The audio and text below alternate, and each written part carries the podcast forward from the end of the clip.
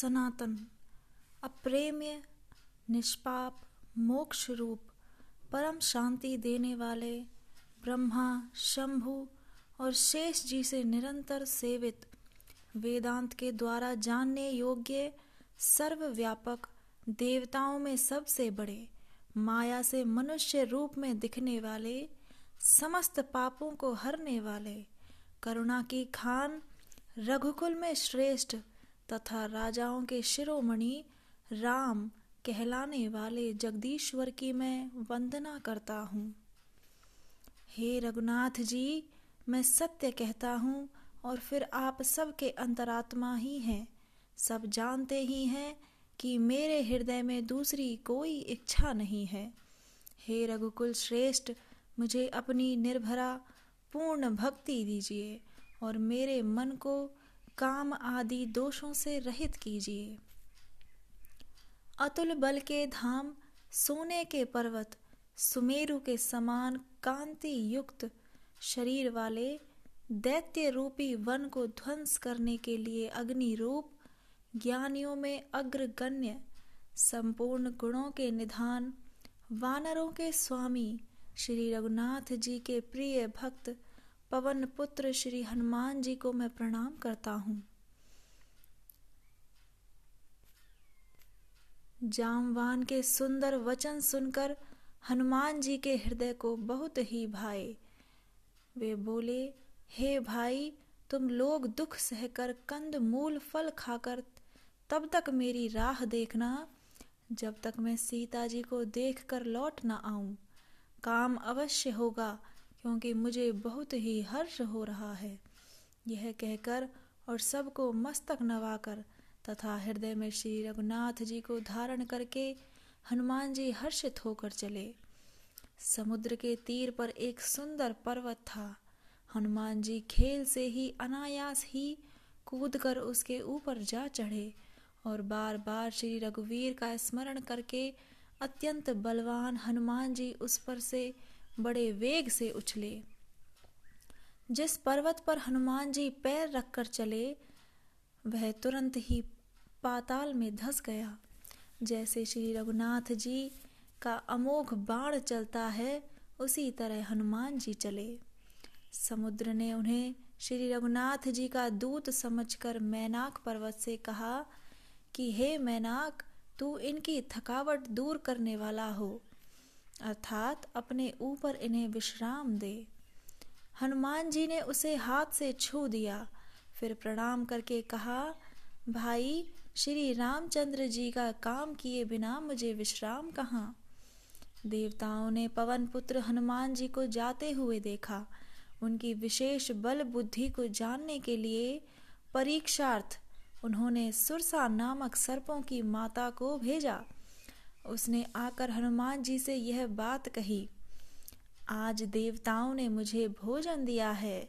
यह वचन सुनकर पवन कुमार हनुमान जी ने कहा, श्री राम जी का कार्य करके मैं लौट आऊँ और सीता की खबर प्रभु को सुना दूँ। तब मैं आकर तुम्हारे मुँह में घुस जाऊँगा। तब तुम मुझे खा लेना। हे माता, मैं सत्य कहता हूँ, अभी मुझे जाने दो। जब किसी भी उपाय से उसने जाने नहीं दिया, तब हनुमान जी ने कहा तो फिर मुझे खा न ले। उसने योजन भर चार को उसमें मुँह फैलाया। तब हनुमान जी ने अपने शरीर को उससे दूना बढ़ा लिया। उसने सोलह योजन का मुख किया। हनुमान जी तुरंत ही बत्तीस योजन के हो गए। जैसे जैसे सुरसा मुख का विस्तार बढ़ाती थी, हनुमान जी उसका दूना रूप दिखलाते थे। उसने सौ योजन, चार सौ कोस का मुख किया। तब हनुमान जी ने बहुत ही छोटा रूप धारण कर लिया और उसके मुख में घुसकर तुरंत फिर बाहर निकल आए और उसे सिर नवाकर विदा मांगने लगे। उसने कहा, मैंने तुम्हारे बुद्धि बल का भेद पा लिया, जिसके लिए देवताओं ने मुझे भेजा था। तुम श्री रामचंद्र जी का सब कार्य करोगे, क्योंकि तुम बल बुद्धि के भंडार हो, यह आशीर्वाद देकर वह चली गईं। तब हनुमान जी हर्षित होकर चले। समुद्र में एक राक्षसी रहती थी। वह माया करके आकाश में उड़ते ही पक्षियों को पकड़ लेती थी। आकाश में जो जीव जंतु उड़ा करते थे, वह जल में उनकी परछाई देखकर उस परछाई को पकड़ लेती थी, जिससे वे उड़ नहीं सकते थे। और जल में गिर पड़ते थे। इस प्रकार वह सदा आकाश में उड़ने वाले जीवों को खाया करती थी। उसने वही छल हनुमान जी के साथ भी किया। हनुमान जी ने तुरंत ही उसका कपट पहचान लिया। पवन पुत्र धीर बुद्धि, वीर श्री हनुमान जी उसको मार कर समुद्र के पार गए। वहाँ जाकर उन्होंने वन की शोभा देखी। मधु पुष्प रस के लोभ से भौरे गुंजार कर रहे थे। उन अनेकों प्रकार के वृक्ष, फल, फूल से शोभित हैं। पक्षी और पशुओं के समूह को देखकर तो वे मन में ही बहुत ही प्रसन्न हुए। सामने एक विशाल पर्वत देखकर हनुमान जी भय त्याग कर उस पर दौड़कर जा चढ़े। शिव जी कहते हैं, हे उमा, इसमें वानर हनुमान की कुछ बड़ाई नहीं है। यह प्रभु का प्रताप है, जो काल को भी खा जाता है। पर्वत पर चढ़कर उन्होंने लंका देखी। बहुत ही बड़ा किला है, कुछ कहा नहीं जाता। वह अत्यंत ऊँचा है, उसके चारों ओर समुद्र है। सोने के परकोटे चार दीवार का परम प्रकाश हो रहा है। विचित्र मणियों से जड़ा हुआ सोने का परकोटा है। उसके अंदर बहुत से सुंदर सुंदर घर हैं, चौराहे बाज़ार सुंदर मार्ग और गलियाँ हैं। सुंदर नगर बहुत प्रकार से सजा हुआ है। हाथी, घोड़े, खच्चरों के समूह तथा पैदल और रथों के समूहों को कौन गिन सकता है? अनेक रूपों के राक्षसों के दल हैं। उनकी अत्यंत बलवती सेना वर्णन करते नहीं बनती। वन बाग उपवन, फुलवाड़ी, तालाब कुएँ और बावलियाँ सुशोभित हैं।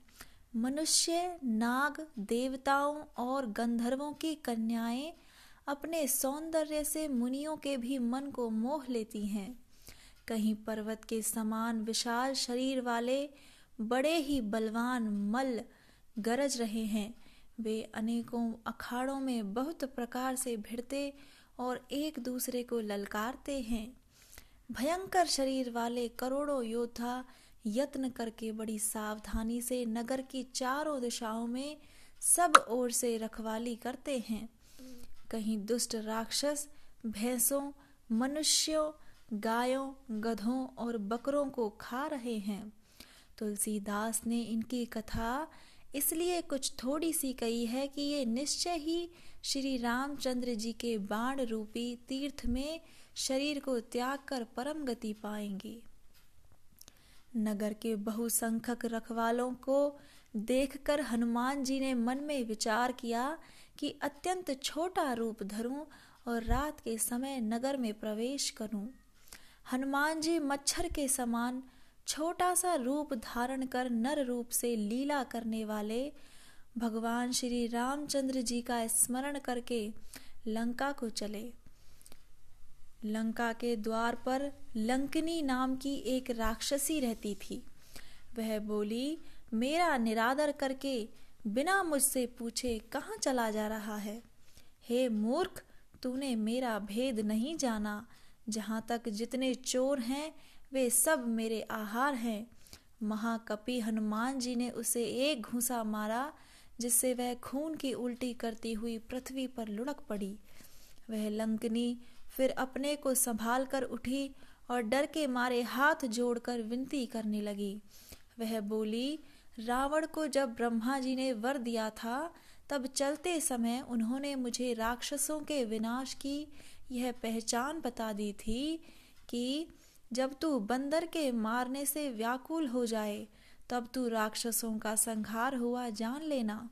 हे तात, मेरे बड़े पुण्य हैं जो मैं श्री रामचंद्र जी के दूत आपको नेत्रों से देख पाई।